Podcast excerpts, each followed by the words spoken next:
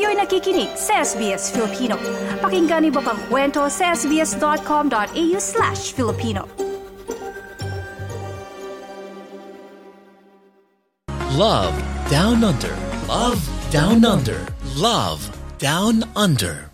Ngayong umaga po sa Love Down Under ay kakaibang kwento naman po ang ating mapapakinggan. Kasama natin mula po sa Ballarat, Maria Teresa Cardoza. Magandang araw, Maria! Hello, magandang araw rin sa iyo. Kumusta ka? Ayan, I'm good. Dapat ikaw yung kumustahin ko. Kumusta ang biyahe mula Ballarat papuntang Melbourne? It was exciting because of my friend over here. Mhm. Ayan, kasama din natin sa programa ang friend or Yeah. go- close friend ni Maria Nasilita. Welcome to SBS Filipino. At ngayon ng umaga, um, Maria, napaka, kumbaga, interesting. Mala MMK ang kwento ng iyong buhay, no? Yan yung pag-uusapan Opo. natin. So, just to give our listeners a backstory of your life story. So, ikaw ay married for 13 years in the Philippines na may isang anak at Yes breadwinner ka din at isang magaling na singer, of course. Thank ikaw you. ay pumunta overseas sa Malaysia bilang isang singer sa isang five-star hotel in 2013 at nung 2014, nalaman mo na nagloloko pala ang iyong husband Yes sa isang 16-year-old na babae na inadopt ninyo. At bumalik ka sa Pilipinas para komprontahin yung iyong ex-husband. Then after a few months, um, nagsimula ka ding sumali or mag-join sa mga dating apps at dito mo naman na-meet si Pete or si Peter na ngayon ay kapares mo sa buhay. Yes po. Tapos, long distance relationship kayo in 2015, then in 2016, naging couple kayo at ikaw na ay nandito na ninirahan sa Australia. Opo. Okay, so, ayan, medyo nakwento ko na ng kaunti yung story mo, no? Pero yung mga brief lang po yun ng kwento ng buhay ni Maria kasi siya na po yung magkakwento ng ibang um, parts of um, her life. So, pag-usapan natin, Maria, no? So, bakit mo napagdesisyon ng pumunta sa Malaysia as a breadwinner? Nagdesisyon ako hindi lang with myself, Mm-mm. with uh, also the support of my ex. Mm-mm. Um, because we have to still pay the mortgage of the house in the Philippines. Dahil marami pa kaming balancing dapat na bayaran. Kasi ito po ay isang uh, installment basis, as in monthly na payment. So, all the money that I've saved from Japan, nagastos na lahat kasi na tambay po ako ng Pilipinas ng, uh, I think it was more than six years. So, all the savings are gone. Um, we had a lot, we have a bit of business there, small business. It's a pet shop. But dahil po hindi siya maayos mag-manage, tamad, lazy, always just depending on me, um, never have a good profit. So, ganun po. So, na, nalugi, kumbaga. Nalugi. So, kinailangan mong magiba, magibang bansa para, syempre, ma- Ulit. You know, ulit, para Opo. makaipon at Opo. mabayaran yung mga utang. Wow. Most of the women nowadays can actually sustain themselves and Yeah. sila na yung nagiging breadwinner, which is kind of opposite sa usual nating, kumbaga, um, tradisyon sa Pilipinas kung saan yung mga lalaki yung naghahanap buhay. Yeah, that's Oo. true. Oo. So, um, so let's talk about, fast forward na tayo dun sa Opo. naganap na infidelity, kumbaga. Ikaw na Yes magkwento. Ano po nangyari? So, habang nag, nagtatrabaho kayo doon sa Malaysia, what happened in the Philippines? That was year 2014. I was singing at Berjaya Waterfront Hotel in Johor Bahru, Malaysia. Um, uh, tayong mga kababaihan, tayong mga babae is we smell something fishy sa ating partner or husband. Alam natin kung may nangyayaring hindi kaaya-aya. Hmm. So, yeah, dahil nga sa ganun ang naramdaman ko, um, I texted, actually call my pamangkin, si Jomer Rosario. Um, I also adopted him, two of them, two nephews. So, they are living in my house to look after my parents because I have a parents back then, 2014.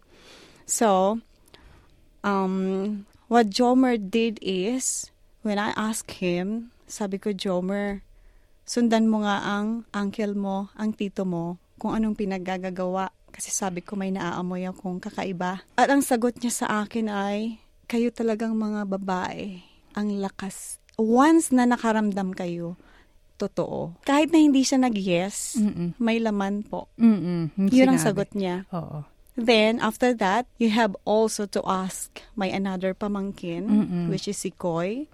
na nakatira din sa bahay ko. Mm. Na, may nakikita siya. Mm. Siya ang karamihang nakakakita kung anong nangyayari. Mm. That's the beginning. Mm-mm. Okay, so pinasundan niyo na po. Mm po.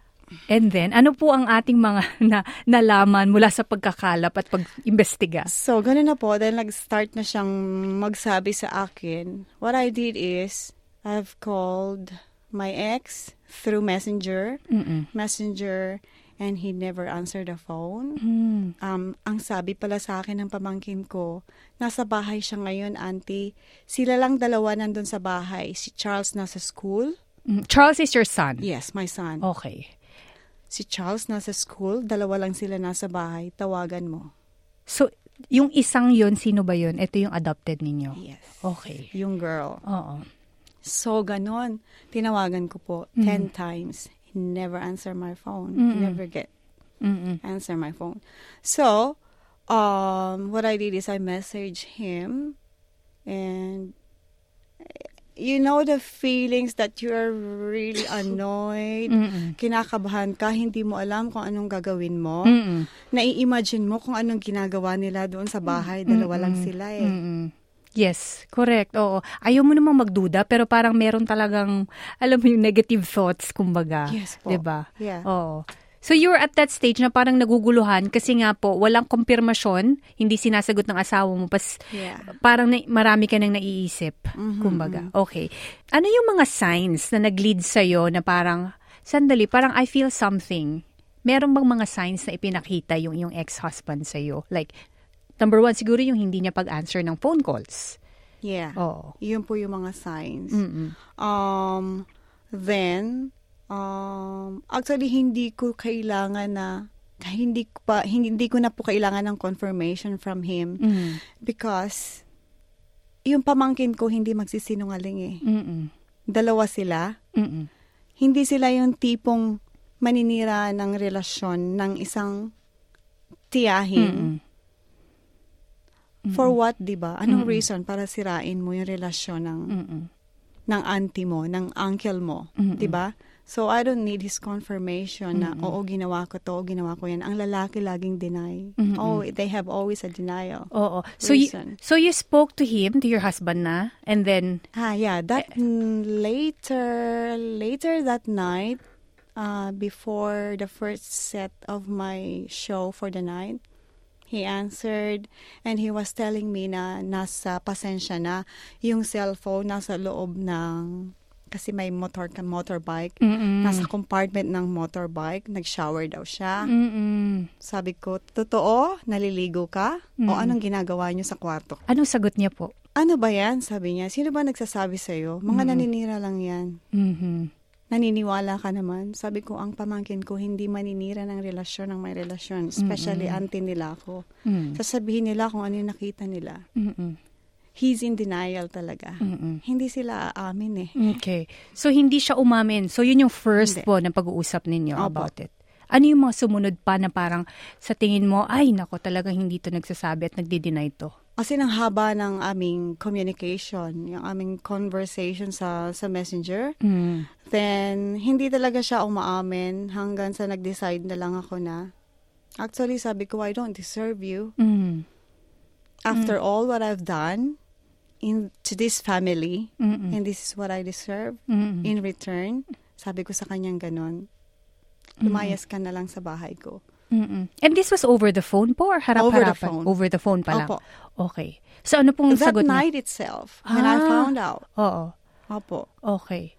Ang bilis kong nag-decide. Mm-mm. Hindi, parang hindi ba ako, iniisip ko yung anak ko, oo, maapektuhan, pero hindi. Later on, makakamove on ng anak ko when he is adult enough. Mm-mm. Maiintindihan niya kung bakit ko nagawa, kung bakit ako nag-decide na makipaghiwalay sa tatay niya. Kasi ang sakit eh. Mm-mm. Just like what I've told him na okay lang kung kumuha siya ng prostitute, nagbayad siya ng babae sa labas. Mapapatawad ko siya. Pero hindi eh. Sa bed ko mismo nangyayari, sa sala namin, sa kusina. Mm-mm. Every part of the house.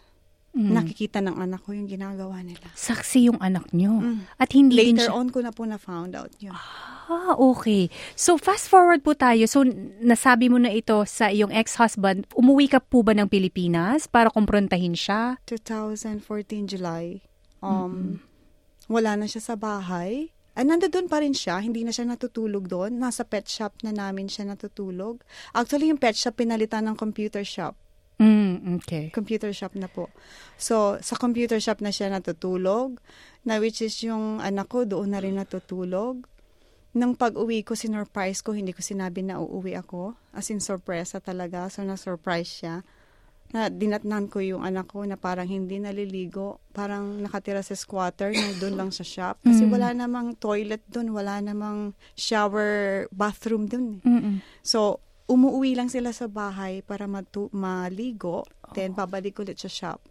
Magbihi sa bahay. Ah, so sinama niya yung anak nyo, hindi naiwan yung anak nyo sa inyong bahay. Hindi po. Kasama niya pa rin sa shop, doon sa computer At shop. yung yung adopted. yung babae, Daughter. pinalayas ko na. Ah. Sabi ko, ayoko makita yung pagmumukha niya. Mm-mm. Mm-mm. Kasi hindi ko alam kung anong gagawin ko. eh. You never know Mm. what you can do when you see that person Mm-mm. who betrayed you. Oo. Hmm. Okay. So, um, so ano po nangyari yung time na na-confront niyo po siya nung umuwi kayo ng Pilipinas? Yeah, after hin- that time nung umuwi ako, hindi ko hindi ka agad kami nakapag-usap kasi he's on just hiding away from me. Mm-mm. He's avoiding you, kumbaga. Yeah. Oo. Yeah. So one day when I went to we went to a market, then I have my niece with me. Sabi niya, ayun si Uncle. Tita, sabi niya, bilisan natin, sundan natin sa bahay para magkausap na kayo. Mm. As in, after, that was after, I think, four to five days, Mm-mm. yung confrontation. Mm-mm. So, ayun, dali-dali kaming namalengke. Mm-mm. Um, then, pagbalik ko sa bahay, andun siya sa taas. Nagsusort siya ng mga mga stuffs from our previous um business, the pet shop. Mm-mm. So, nanggigil ako eh. Hindi ko alam kung anong nagawa ko. Lahat ng mga sinusort niyang whatever stuffs from aquariums, I just throw them all. Talagang binato ko siya, lahat ng mahawakan ko, even yung pitchel, glass na pitchel na, Dahil sa galit po ba? na may tubig dahil sa galit. Mm-mm. And that day po, hindi nakapasok yung anak ko dahil nilalagnat. Siguro kasi hindi niya alam kung sasabihin niya sa akin yung totoo.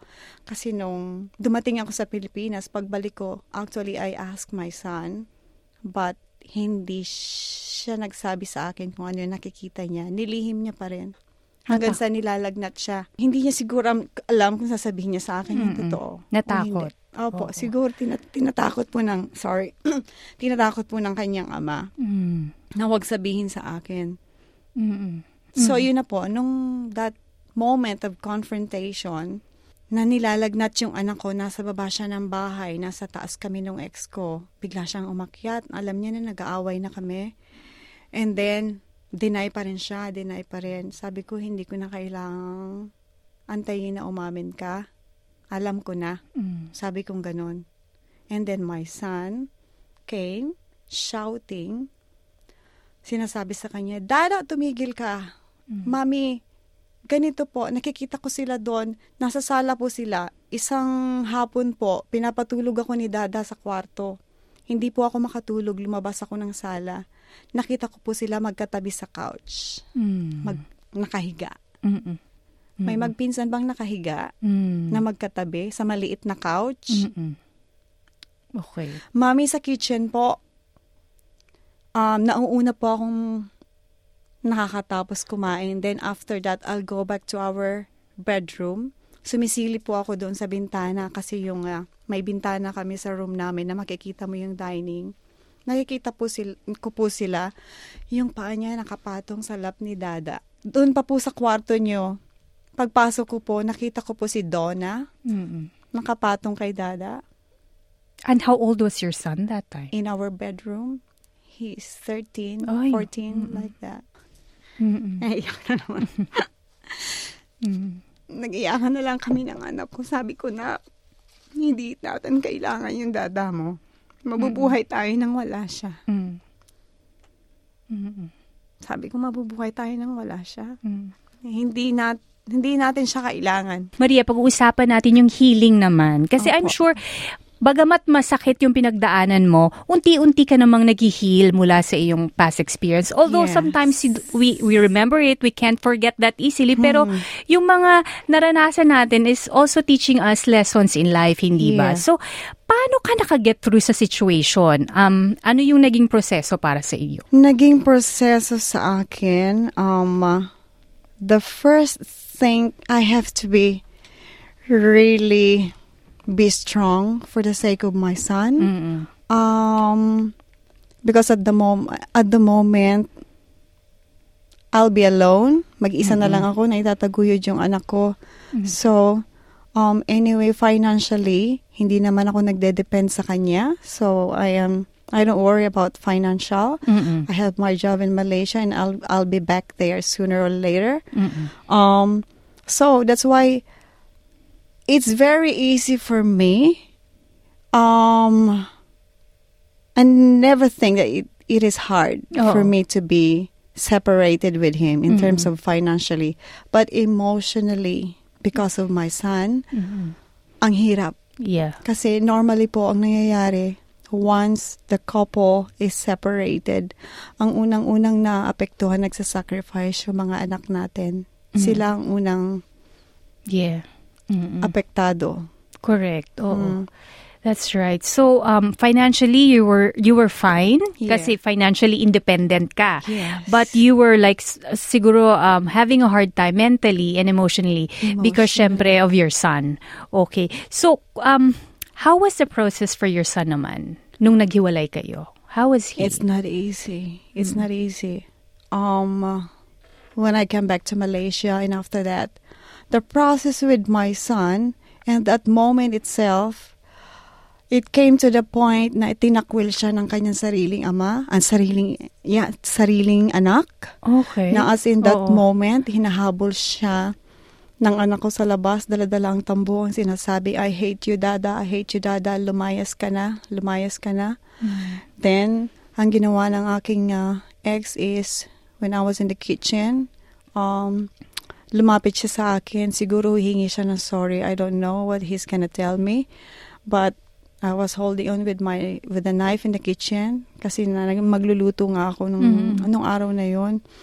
So, sabi ko sa sarili ko, hindi ko sasayangin yung buhay ko na baka makulong ako dahil sa iyo. Mhm. You don't deserve I don't deserve it. Mhm. Sabi kong ganun. So, um, uh, muntik ko na siyang saksakin sa kitchen.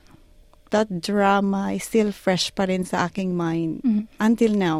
Kaya whenever I remember, always, it made me teary-eyed. Mm-mm. Um, not for myself. It's for my son. Dahil doon natuto siyang manigarilyo at the age of 14. Mm. Natuto siyang uminom ng alak. Nat- Natuto siyang magdroga. Mm. Dahil nga, napunta siya sa mga bad influence na classmate. Mm-mm. Dumating po sa punto na hindi siya pumapasok ng school. Kasi nagrebelde talaga siya. Mm. Kasi sweet, sweet family kami before. Mm. Until it happened. Mm. And how is he now? He's a bit okay now. Mm. Um, andun siya sa older sister ko, sa eldest namin. Mm. And she's the one looking after him. Mm. Uh, yeah. But before that, mm, I always hope and pray na I know he's changing now. Mm. And I'll never, I will never give up on him. Mm. I am always here for him. Mm. Kasi nag-iisa lang siya eh. So, um, inabandon na siya ng tatay niya just recently. Iniwan siya. So, wala siyang ibang Mm.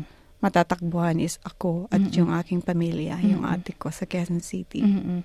Okay. So let's I'm going back lang po, Maria, doon sa, sa, sa situation mo. So, how were you coping through the situation? Um, meron po bang mga tumulong sa inyo during that dark days of your life? Meron bang support from your friends or family, mentally, emotionally? Yes, there's always. Um, when I found out that he was cheating on me, I was in Berjaya. My bandmates, the, the group that I am in, Mm-mm. they are the ones supported me, Mm-mm. and uh, um, andyan sila sa akin lagi. Ah, nagkukulong lang ako sa kwarto kapag wala kaming gig. Um, umiinom Mm-mm. na normally hindi ko naman ginagawa. Um, they lift me up. Mm-mm. They told me to be strong. Mm. Life is not end yet. You have to move on. Mm-mm. And then yeah, I've seen this message in a Facebook and that made me open my eyes that life is beautiful. Mm. We don't want to waste our life with someone who doesn't deserve it. Mm-mm. um, binigay sa atin ang trials ni Lord dahil alam niya nakakayanin natin. Mm-mm. I believe in that. Mm-mm. So, uh, yeah, kahit na masakit sa akin, habang nagpe-perform gabi-gabi, naiiyak ako sa stage. But I have to, I have to do what I have to do, what I need to do. Kasi, um, that made me strong, become even stronger. Can you say um, that um, nakabangon ka uli after that? Because for sure, nagdaan ka sa mga, sa, you said na moments of, you know, you want to be alone, parang na-depress ka talaga. Um, paano ka bumangon uli? I went to a dating apps. One of my co-singer advises me to, Hey, go on girl. Hindi ka naman pangit. Ano ka ba? Ganun sinabi niya. Then natawa ako after. I was crying that that time. And ano ka ba? Hindi ka pangit. Bumangon ka nga dyan. Ganon. Actually, wala akong any idea about apps, Mm, these dating, dating apps. That was Oo. 2000, way back 2014. Oo. It's already Kakauso pa lang. popular. Ah, popular Yeah. nga. Okay, Yeah. oo. Um, she said, I have this account. Go on to this account. Punta ka dito. Punta ka doon. Mag i-download mo sa ano, sa Play Store. Hanapin mo. Siya yung teacher ko. Okay. So, nag, so gumawa ka ng account, doon mo Opo. na-meet, madami kang na-meet. Yeah, marami akong na-meet. I had my WhatsApp. I had Ah, ah. my, um, the first account, it was Scout. Mm-mm. Then WhatsApp. Okay. Ang dami kong na-receive na mga messages from, yeah, of course, strangers everywhere, Westerners, Oo. Asian, Oo. Indian, Arabs. But, um, wala akong nagustuhan kasi they are not after, they don't have their good intentions to you. So I Okay. never trust. Pero may isang tao na nakakuha ng iyong atensyon. Yes po. Oo. And he's a very gentleman. That's why. He's really Ah. different. Okay. Mm. Sino naman ito? Ayan po, ang aking kasama ngayon sa buhay, my partners forever in life, Oh. si Peter Green. Ayan. So si Yeah. Peter ay isang Australiano. yes po. Okay. And then, um, so you started talking to him by the dating app. Um, So Yeah. nagkapalooban, ka- nag, naging comfortable kayo sa isa't isa, diba? So doon na ba nag-start yung friendship and then nag, naging Yeah, kayo? friendship po muna. Okay. Yeah, yeah. That was 2014, yeah. Actually, it's not that long Mm. from the date of our separation. Um, Ah. July po kami, July ako formally nakipaghiwalay sa ex ko. August, Wow, two months. I received a message from him Mm-mm. Mm-mm. na hindi ko naman inintend na um, hindi ko inisip na mapupunta ako dito but Mm-mm. Tinry mo lang. Oh. um I'm just enjoying Mm-mm. Mm-mm. because hindi pa rin hindi pa rin maibalik yung trust ko dahil nga sa nangyari. Okay. Yeah. Yung mga nakakaranas sa mga ganitong kwento, medyo gusto nila private lang yung kanilang buhay. Pero Yes with po. you, you wanted to share it to everyone. And thank you for your honesty sa pagbahagi ng iyong kwento. Ito naman, let's talk about the the lessons that you learned from your um, experience. Ano yung mga lessons na natutunan mo mula dito? Having a distance relationship is not always good. Um if if you have a chance to work where your family is, Mm-mm. dapat doon ka na lang. Huwag ka na lang mag-abroad Mm-mm. kasi karamihan sa mga nag-abroad is nagiging broken family. Mm-mm. They ended up being separated, the couple. So, yeah. Um, but the problem is we don't have our um, good opportunity in the way back in the Philippines for for people like us na mga entertainers. Oo. It's always you can find it's always in an overseas country. Mm-mm. Yeah. Ayun ang unang-unang natutunan ko na if you can stay in the Philippines just working there to be always there with your family, it won't happen. It won't happen if nasa Pilipinas lang ako. Mm-mm. Um, alam mo naman sila mga lalaki. Mm-mm. Baka flesh lang ang hanap eh. I don't know. Mm, mm-mm. So uh, what you're saying is um, if you can afford to work where Yeah. you your family is, doon na kayo. Mas maganda kung magkasama kayo. 'di ba? Oo. Okay, so yun yung first lesson. Anything else that you learned that you want to share na kumbaga reflection mo from your past experience? Never trust someone na strangers in your life Mm. to come and stay in your house, Mm-mm.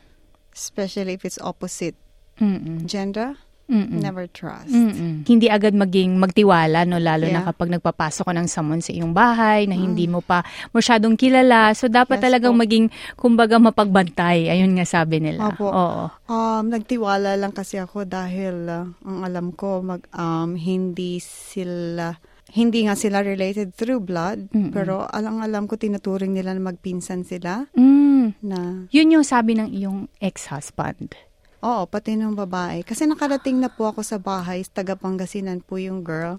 Nung Oh. nagpunta po kami doon, nakarating na ako sa kanila. So, I remember one day na sinabi sa akin ng babae na, ay, si Kuya Arlo, pinsan ko pala. Hindi mo ba alam, ate, crush ko siya noon. Mm. Nung time na So, meron ng na-find- red flag. Opo, na Oo. find out na na-found out ko po na meron silang relationship, sabi nga ng pamangkin ko. Doon ko naalala yung sinabi niya. Mm-mm. Na-crush niya yung ex ko. Mm-mm. Magpinsan pala kami. Mm-mm. So ngayon nagkatotoo, nagsasama na sila. Mm. Okay. May anak na nga po. Nag one year last May. Ito, mensahe naman, Maria, sa mga kababayang dumadaan sa parehong karanasan. It may not be the same as your situation, but somehow parang nasa same, kumbaga, page sila. Ano yung gusto mong iparating na mensahe sa kanila? Never give up on life. Keep on fighting. Um, wag po kayo magdedepend sa asawa niyo. Mm-mm. Be independent in your own way. Andyan lagi si Lord para sa atin. We can always move on. Mm-mm. Just have faith Mm-mm. in God. Mm-mm. Kasi, ayun nga, kagaya ng sinabi ko kanina, hindi bibigay ni God sa atin kung hindi natin kaya. Mhm. Alam ni Lord na kaya natin. Um, kailangan lang tayo magpakatatag. Mm-mm. You have to defend yourself. Mhm. Yeah. At ikaw, um, Maria, ay may mensahe para sa iyong dalawang mahal sa buhay na si Peter at si Charles. Si Peter ang Yes iyong po. current partner at si Charles ang iyong nag-iisang anak. Nakisang anak. Yes okay, po. go ahead. Okay, this is for you, babe. You know, sometimes it feels like I am having a dream, but then I realize it's all real, and I'm one of the luckiest fellow in this beautiful world. Thank you for being mine, and thanks for finding me in Scout. May the Lord shower you all the blessings, uh, miraculous healing, because he is not well at the moment. That's why he couldn't make it to come with me. Mm, Get well Paul. And of course, you have a message for your son, Charles. Yes, for my son. I wish you all the best in life. I am praying for you for your better better better life, successful. Um just continue, just holding on, just hanging on. You'll be there. I know kaya mo yan. Um I believe in you. I trust you. I'm always here for you. You're my only my only one. Thank you for sharing that, Maria. And uh, like Maria, kung nasa same page po kayo, nako, I really believe na makakabangon kayo ulit dahil like si Maria right in front of me, parang walang nangyari. She's so beautiful and she's lovely as ever. At uh, talagang masasabi kong naka-move on na at ngayon ay masayang masaya sa piling ng kanyang partner na si Pete. Peter Green. Peter Green. Um, paano nga ba ulit na ibalik yung trust, Maria? hindi ka agad na ibalik yun Ah. actually. Um, uh, we've uh, chatted 2014. That was way back August 2014. Then on and off yung aming communication um, without me knowing na Ah, way back then, I remember we always chat, chat, chat. Then suddenly, nag-stop siya. Mhm. So, inisip ko na, ah, isa rin siya sa mga, just like, just want to have a conversation. Um, anong tawag doon? Pastime ba? Sa Ah, atin, tinatawag okay. na pastime siguro. Oo. Yung pala, is may sakit siya. Ah. Nagkaroon siya ng surgeries. Oo. So, kaya pala na-stop yung aming communication dahil nasa hospital siya. Hindi niya yung sinabi sa akin. But I remember that time when we are always chatting, video chat in Messenger or WhatsApp, he was always lying in bed. Ah. Because it's always nighttime. So, ah. iniisip ko dahil gabi, syempre, nasa bed siya. Pero hindi ko alam na may sakit pala siya Oo, noon. oo. He undergone to a surgery. Oo, He never yeah. told me. Oo. Yeah. Okay. So, nung nang binisita ka niya sa Malaysia, doon na nag-start na naging kayo, and then, napapunta ka din niya sa Australia. Kailan ka nag-yes? Na, yes, I'll go with you and live with you in Australia. Oh, nung ano, nung binisita niya ako, yeah, I never hesitate kasi doon siya nakilala personally. Mm, mm, mm. Yeah, binisita niya ako on my birthday. That was December 16, 2016. Mm-mm. Na hindi ako makapaniwala na talagang pupunta siya. Mm. Kasi normally, dahil nga gabi-gabi kami nagva-Viber, yeah, messenger, pinakamatagal naming usap is 12 hours. Mm, mm, mm. After my gig, I'll go back to my room. He has to check on me. Wala din siyang tiwala eh. Dahil naloko nga din. Ah, oh, pinagtagpo kayo. Opo. And you Chinecheck- share both your experiences together. Opo, lagi po Oo. niya ako chinecheck. Pagkatapos, oh, saan ka pupunta? Kasi normally, after the gig, bababa ako sa hotel's um, staff uh, kitchenette. After perform kasi, nagugutom, Nagugutom. ka eh. Oo, kasi lahat ng air. energy mo, nilabas mo. Nakakagutom. Oo. So, lagi niya pa akong chinecheck. Kaya minsan, natutulog ako 7 a.m. Ah, wow. Talagang magdamagang chat ito. But, um, Maria, I'm so very happy for you and Peter. At, um, syempre, alam kong masayang-masaya ka. At, uh, syempre, nandito ka sa Australia kasama ang iyong partner in life. Love Down Under. Love Down Under. Love Down Under. I-like, i-share, mag-comment, sundan ang SBS Filipino sa Facebook.